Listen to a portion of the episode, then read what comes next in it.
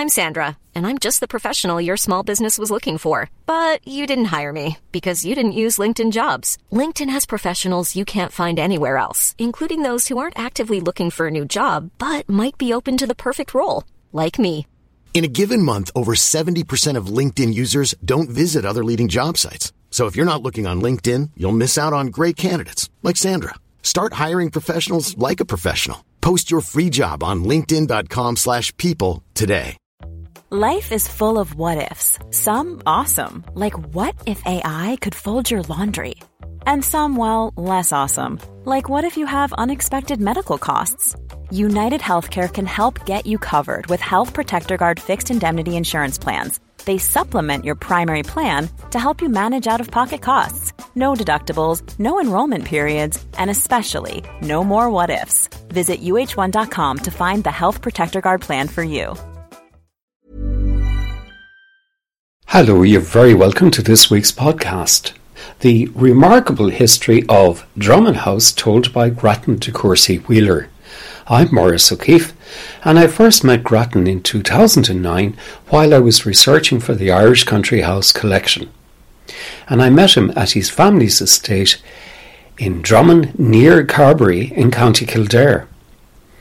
And I was immediately taken by his manner and his hospitality, and Drummin House had a wonderful atmosphere, and I felt every time I went there I was stepping back in time.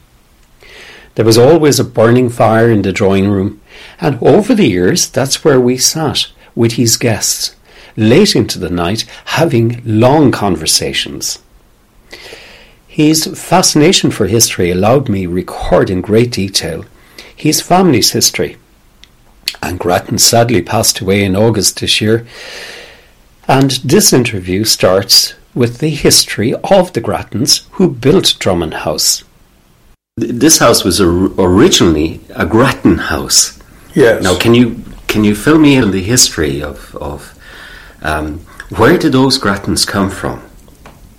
Those Grattans came originally from Derbyshire, and uh, three brothers came over to Ireland uh, about 1700, and uh, they took long leases.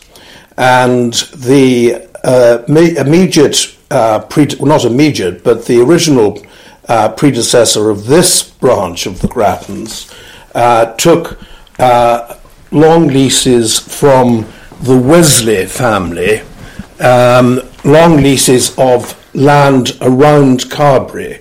The Wesley family of Dangan near Trim in County Meath uh, were in fact a junior branch of the Colley family, which was the big landowning family around Carbury. And so some of the original Colley land went to the Wesleys, and the Wesleys granted leases, long leases, renewable forever, uh, to the original Grattan.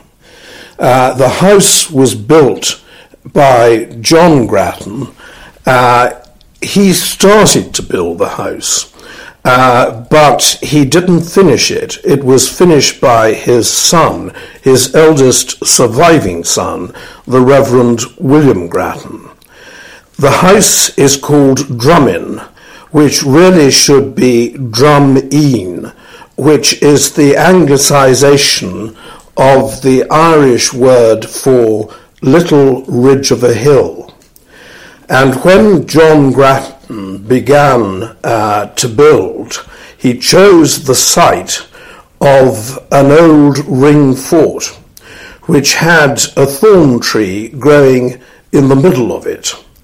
And his men flattened the site and began to dig the foundations. John Grattan was here one day watching the men at work, and an old woman emerged from uh, somewhere out of the bog and she approached the site and went up to John Grattan. Uh, an aged crone is how his great grandson describes her. And she said to him, she waved her horny finger at him and she said, John Grattan, for desecrating this holy site. She meant, of course, holy to the fairies. For desecrating this holy site, your family shall be cursed. No eldest son of yours or any of your descendants will live to inherit this place. So John Grattan, slightly taken aback, then began to laugh. This aged, poor peasant woman, full of superstition. John Grattan was a modern man, a child of the Enlightenment, so he thought it all a bit funny and somewhat sad. So he told his men to take the old woman away, which they did, and then they continued with the work. John Grattan now was building uh, a new house in the latest style, and he got his eldest son betrothed to a junior branch of the Kelly, uh, sorry, of the Colley family. And so the uh, future bride, his future daughter-in-law, came from an old family, in fact, the main old family of the area, of the district. And so he had achieved uh, what um, every 18th century uh, ambitious man wanted to do. He had made money. He had a business in the city of London. Um, he had premises uh, in Cheapside on, in the city of London. He made money and he had money to build a new modern house and he betrothed his eldest son to a daughter of the oldest and grandest family in the district. So he was well pleased. So the wedding was set uh, for some months hence, and um, John Grattan uh, continued uh, with his plans. Then, a couple of months later, his son got sick and nothing much was thought about it. He went to bed and uh, they waited for him to get better. But he didn't get better. He got worse. He got worse and got worse, and more doctors came. John Grattan got the best doctors that there were, but he continued to decline and in due course he died. John Grattan then remembered the old woman, and he was sick at heart, and he decided to have nothing more to do with Drummin. And he made over Drummin to his second, but now eldest surviving son, the Reverend William Grattan, who had entered the church because he had not expected to inherit anything. So the church was going to be his career. And he then was in a parish in Dublin. So he, the Reverend William Grattan, came back to Drummin and finished the building of the house. And so the house was completed uh, about 1750. The uh, deed transferring the land uh, from John Grattan to the Reverend William Grattan is dated in the 1740s. So the house was probably finished about 1750. But it looks a much later period because um, John Grattan's descendant, his great grandson, um, Richard Grattan, when he was the owner of Drummin, decided when he was aged about 40 in 1730 to do over the whole house in the then latest style. So unfortunately, he took out all the joinery, he changed everything, and he raised the roof and uh, he uh, put in a rather good attic, and so it now looks like a house of about 1830. But luckily, that was early enough uh, for it to still remain attractive. Luckily, it wasn't 30 years later.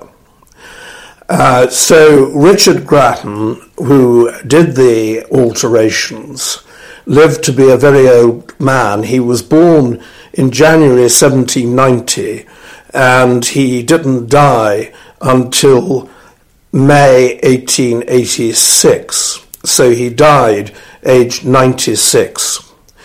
He'd been a boy of eight when the 1798 rebellion took place.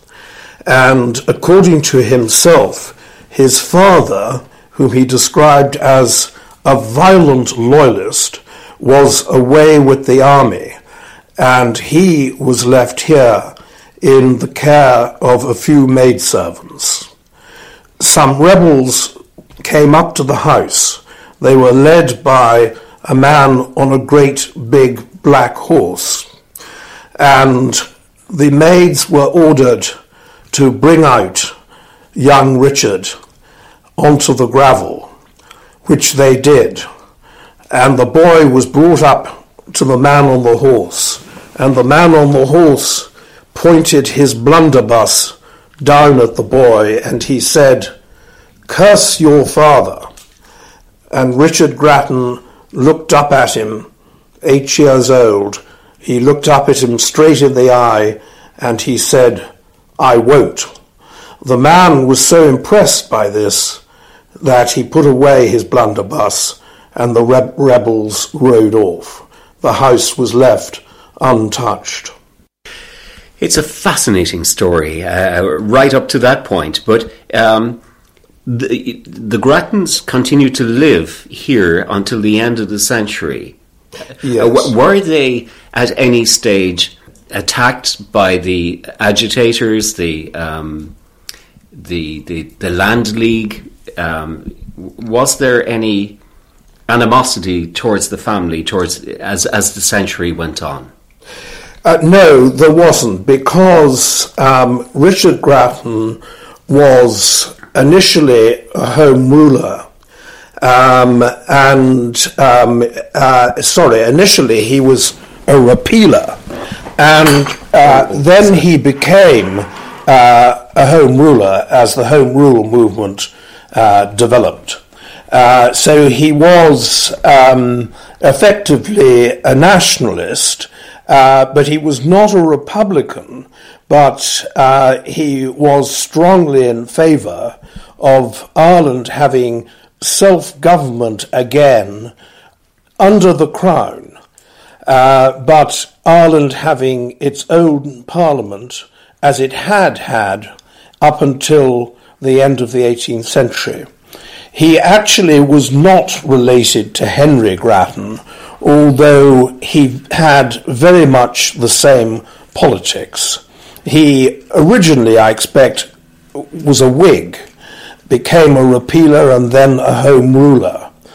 Um, and uh, so he was well known uh, for uh, having this uh, point of view uh, or, uh, or, or, these politics. And he chaired um, meetings, home rule meetings. And um, on one occasion, the meeting which he chaired was reported in the newspapers, and uh, some rather uh, advanced speeches had been given at the meeting. And the Lord Chancellor of Ireland, Maziere Brady, wrote to Grattan and asked him to explain why he had been the chairman of the meeting, because Richard Grattan was a Justice of the Peace, a JP. And so Richard Grattan wrote back explaining in his own terms exactly why he was chairman of the meeting and uh, why it was a very good thing that he had chaired the meeting and why he intended to chair all other meetings which he was invited to do so, if he was invited to do so. So Maziere Brady then wrote back to tell him that he was uh, immediately dismissed uh, from the bench, from being a justice of the peace. So ever afterwards, Richard Grattan signed his name Richard Grattan, MD XJP, because his profession was medicine. He was a doctor and uh, he practiced in Dublin. He lived in a house uh, in Hume Street. Um, sorry, not Hume Street, York Street, a house in York Street, which ran, it no longer exists, but it ran down along the side of the College of Surgeons. And York Street was the Harley Street of Dublin. And he had a house in York Street. And in due course, he became senior fellow of the Royal College of Physicians in Ireland. He wrote many books on medicine and uh, was very well known. He then retired uh, when he was still reasonably young. He retired from the profession and came back uh, to Drummin, uh, where he set about uh, making alterations and improving the place generally. Um, he um, lived here then uh, for the rest of his life and um, was very active politically. When asked if he was any relation to the great Grattan, he would say, I am the great Grattan.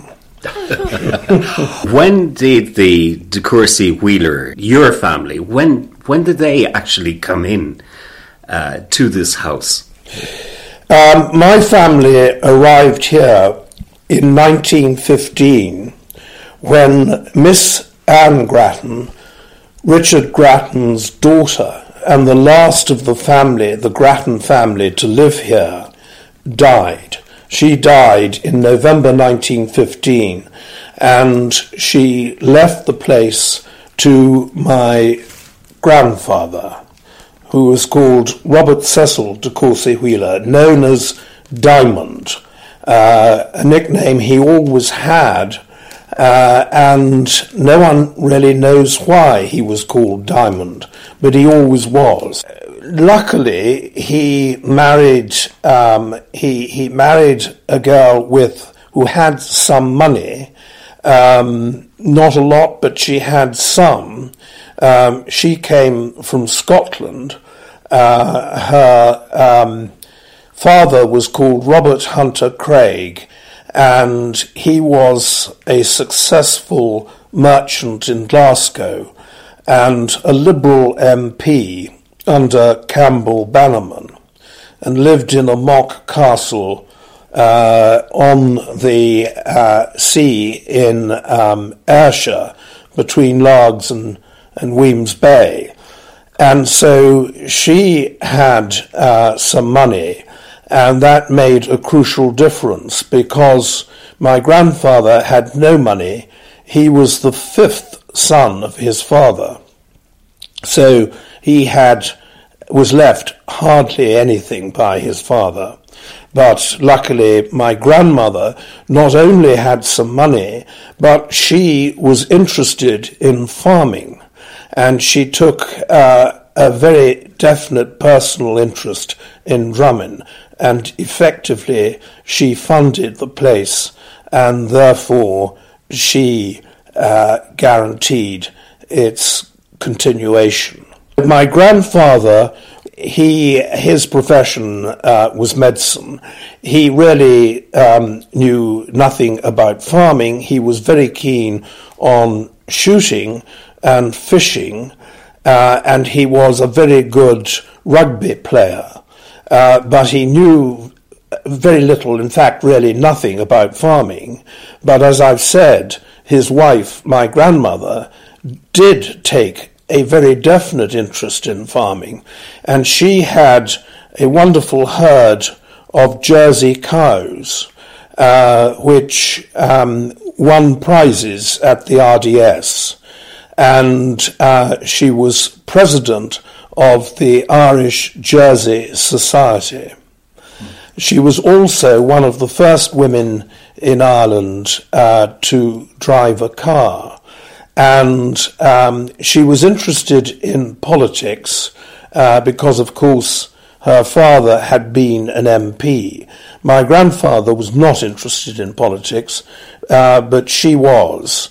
And um, she knew, among others, Maud Gonne, who used to come to tea with her at Monkstown Castle, where they lived. Uh, they lived there rather than here at Drummin. They used to come down to Drummin. My grandmother came down once a week, and uh, they used to come here for weekends and for uh, short holidays. When World War I broke out, Grattan's grandfather, Robert de Courcy Wheeler, signed up, and here Grattan continues with an incredible story about an experience that his grandfather had while stationed in Malta during the war. My grandfather was the fifth son, and he was he became a doctor because as the fifth son, he didn't expect to inherit very much. Um, and so he qualified as a doctor at uh, Trinity College, at Trinity College Dublin.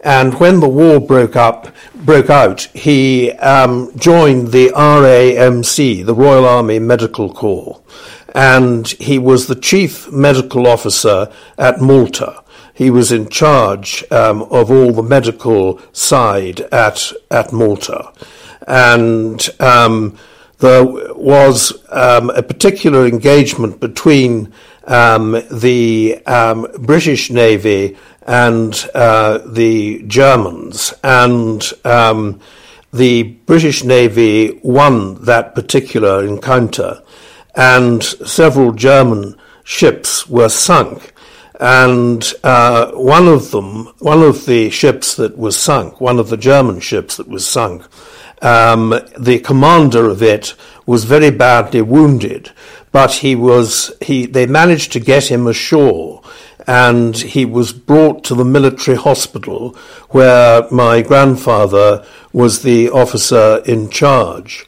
And um, he was expected to die, but amazingly, he actually lived. And he ascribed his survival uh, to uh, the skill of my grandfather. And um, he gave him a present of a picture of his ship, his ship which had been sunk.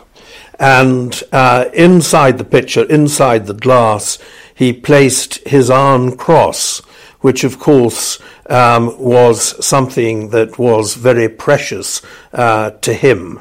And he gave it to my grandfather. Can you recall that German officer's name? No, I can't. But the name is written on the picture, but I can't find the picture. But yeah. it nearly certainly is somewhere in the house.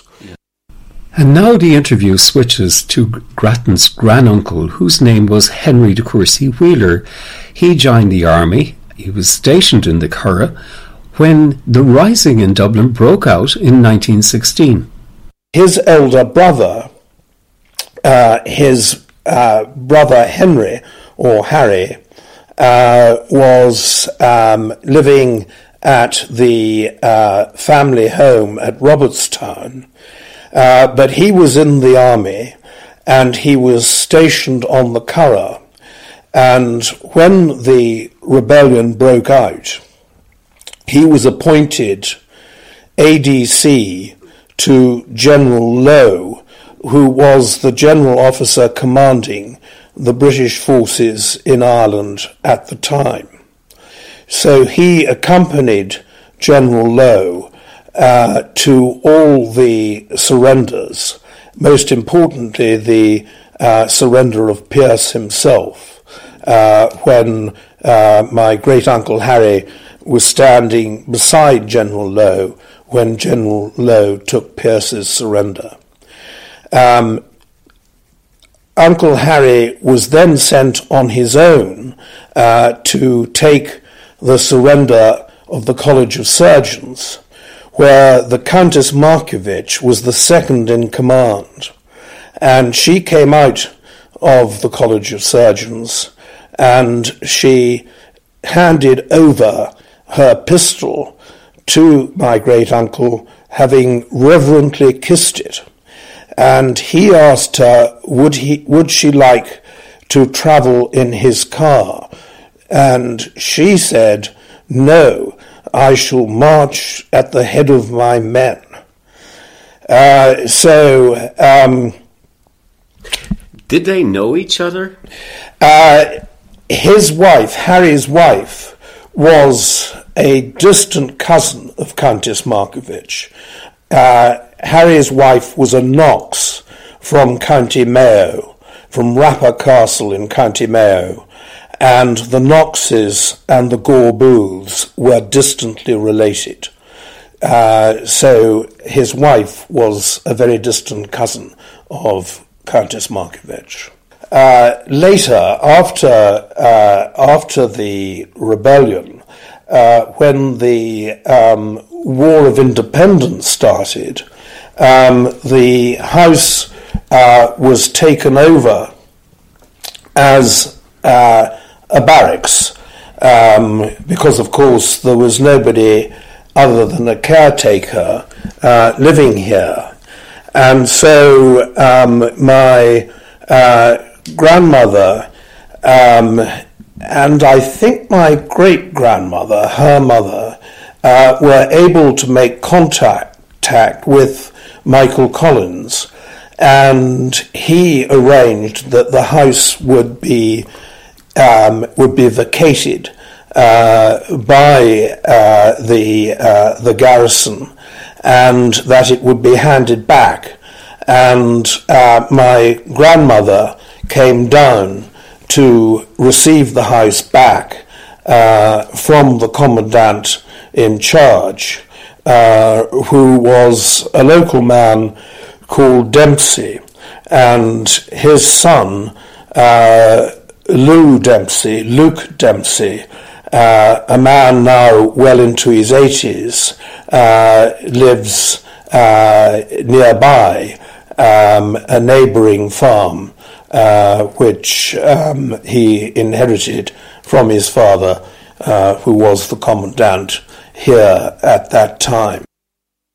If your grandmother uh, was very friendly with Maud Gonne and, mm. and used to have her over here for tea, mm. uh, she must have known Yeats and you know that circle of of people at the time. Well, she was political rather than literary. Uh, she wasn't literary.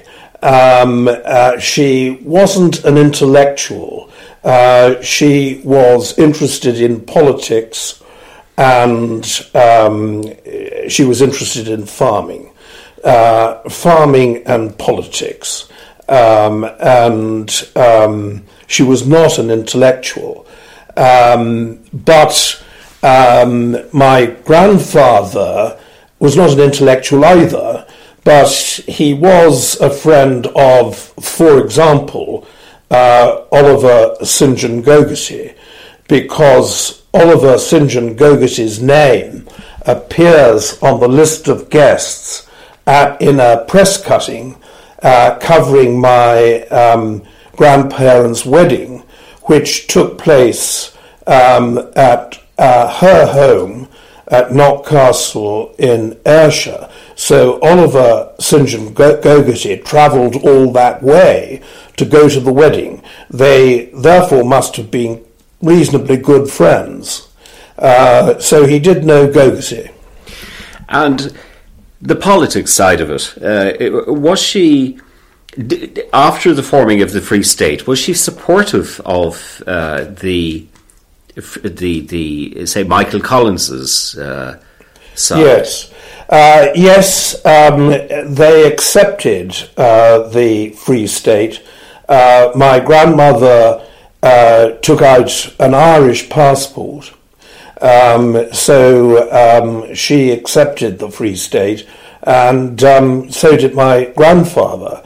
My uncle, my great uncle Harry, the ADC, uh, became uh, a good friend of Eamon de Valera because uh, my uncle, uh, my great uncle uh, Harry, was very interested in developing the bogs, in extracting peat out of the bogs, of getting that, of organizing and mobilizing that. And um, he got involved with De Valera uh, in that connection. And they became, uh, uh became friends. And De Valera said uh, he was very glad that he hadn't met Harry until after the treaty because if he'd met him in 1916, he would no longer be alive, because, of course, all the people uh, whom Harry saw surrender were executed, with the exception, the obvious exception, of Countess Markievicz. Uh, and I think, and the man who was um, in charge of the College of Surgeons, and I can't remember who that was. Um, Countess Markievicz was second in command.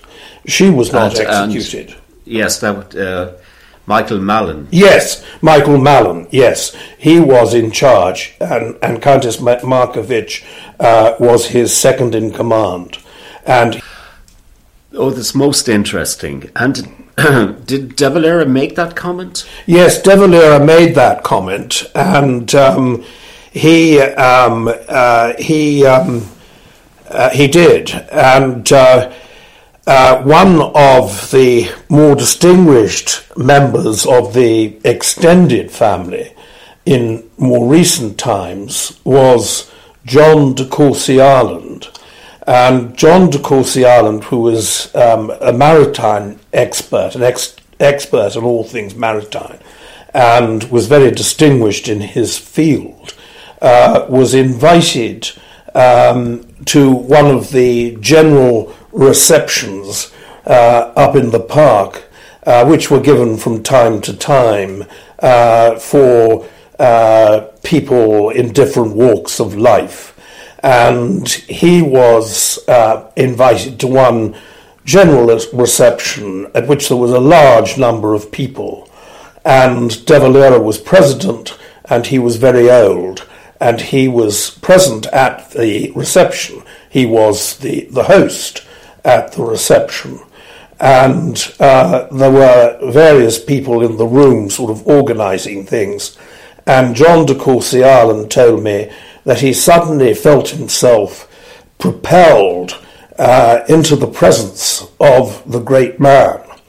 And uh, the, uh, the, the minder, the steward, whatever you like to call him, uh, said to the present president, "This is Dr. John de Courcy Ireland," and the president didn't catch the name, so it was repeated, and the president then paused and there was a pause, and then he said, Are you any relation to the de Courcy Wheelers? So he remembered the connection even as a very old man. Later on, the 1930s, and it came to the um, the economic war. Mm-hmm. Now, De Valera uh, uh, was in power at that stage, and it was your grandmother if she took such an interest in farming, she may not have liked uh, what decisions he made. Yes, um, uh, my grandparents um, uh, did um, uh, not um, approve of De Valera's actions um, in the uh, as far as the um, the economic war was concerned. They uh, thought that that was wrong. They thought that the uh, British government had financed all those purchases under the old British Land Acts, and so uh, they were due the money. The land annuities uh, were effectively paying back the British government for long term mortgages, which they had granted in the first place to fund the transfer of land uh, on a very large scale from the landlords uh, to the tenants. Uh, and so they felt that it was uh, unjust. And uh, of course, they also understood, and my grandmother particularly well understood the effect that it had on the farming community, which was in many cases disastrous. The Courcy Wheeler family, were they staunch um, unionists? They were utterly loyal to the crown, but they were home rulers. They were home rulers loyal to the crown. And was there ever an issue uh, about um, family um, uh, threats or, or, or, or uh, animosity there towards them because of the part that his brother took in 1916? No, um, no, there, there, wasn't. Um, uh, his brother's part was um, in, entirely honourable, and um, uh, when he gave evidence at the trials, um, he was very fair and he was recognized as being very fair. He was um, strongly against uh, the uh, the executions um, uh, because um, he recognized uh, what that uh, what the executions would lead to. Um, he recognized what the effect would be, and um, so he was strongly against them, but of course he was a very junior person. He was only a captain, uh, ADC to General Lowe, and um, of course um, General Lowe um, himself uh, uh, was uh, not in high favour because he was um, uh, the general officer commanding the Dublin district when the rising took place. So it took place on his, General Lowe's, watch. So, of course, General Lowe um, uh, was no longer in great favour. And, of course, the person who mattered then was General Maxwell, who was sent over to take command. And uh, General Maxwell uh, was um, uh, a ruthless man with no imagination, and um, the rest is history. And do you think this photograph was taken uh, sometime in the 1920s? Uh, it was ta- no, it would have been taken before the war, before yes. the Great War. But I haven't got him in military kit. Yeah. I've only got that. And it, he, he was very, he was a very good horseman, mm. uh, a brilliant horseman, and um, a very, he was very active in uh, the following following the hounds. When World War II broke out, uh, mm-hmm. uh, did uh, Harry? Where was he? he was simply living. Um, at, by the time of the war, he was living in Foxrock. Robertstown had been sold. Harry uh, went bust uh, because um, he uh, had no idea uh, how to manage in business. Uh, and um, he spent money like water. And um, he was called to the bar, to the Irish bar in Dublin. Uh, and he could have practiced uh, as a barrister, but he never bothered to do so. And he probably would have been very successful as a barrister because he was very, very bright um, he beat the Gwynns uh, in competition, in academic comp- competition at Trinity. Uh, so he was um, one of the best brains of his generation of undergraduates. So he would have done very well if he'd gone to the bar, but he didn't bother to do so. And now we move to the next generation, and Grattan starts talking about his father Cecil.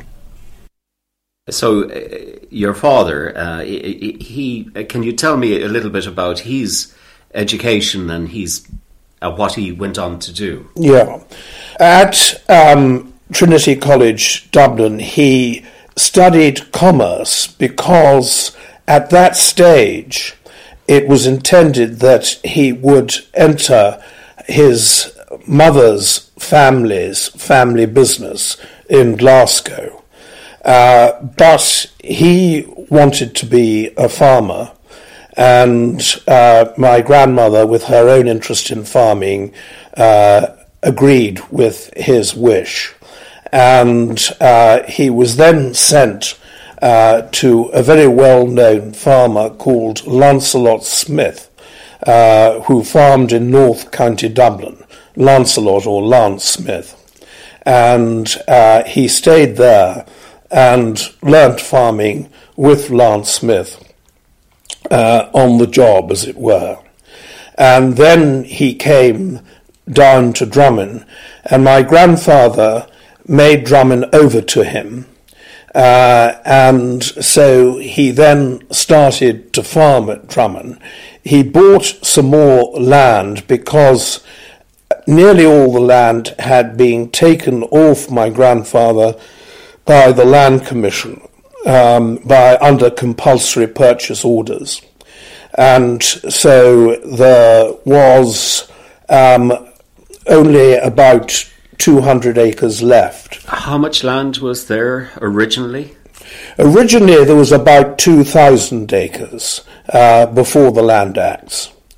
Um, and did that, uh, was that uh, disappointing, uh, or was it something that your father uh, could have handled, or did he see that the 200 acres was sufficient, or um, he um, felt that the farm increased by him by purchasing an adjacent farm. It ended up at about 400 acres. And um, he felt that he could make his living uh, by farming actively uh, the 400 acres. And he proceeded to go about that. Well, we've come to the end of this week's podcast, The Remarkable History of Drummin House, told by Grattan de Courcy Wheeler. If you enjoyed listening to this interview and you would like to hear more from the story of the de Courcy Wheelers, uh, you can find them on our website because I have four or five recordings made relating to the de Courcy Wheeler family and that's www.irishlifeandlore.com. My name is Maurice O'Keeffe, and I look forward again to your company next week. Even when we're on a budget, we still deserve nice things. Quince is a place to scoop up stunning high end goods for 50 to 80% less than similar brands. They have buttery soft cashmere sweaters starting at $50, luxurious Italian leather bags, and so much more. Plus, Quince only works with factories that use safe, ethical, and responsible manufacturing. Get the high-end goods you'll love without the high price tag with Quince. Go to quince.com/style for free shipping and 365-day returns.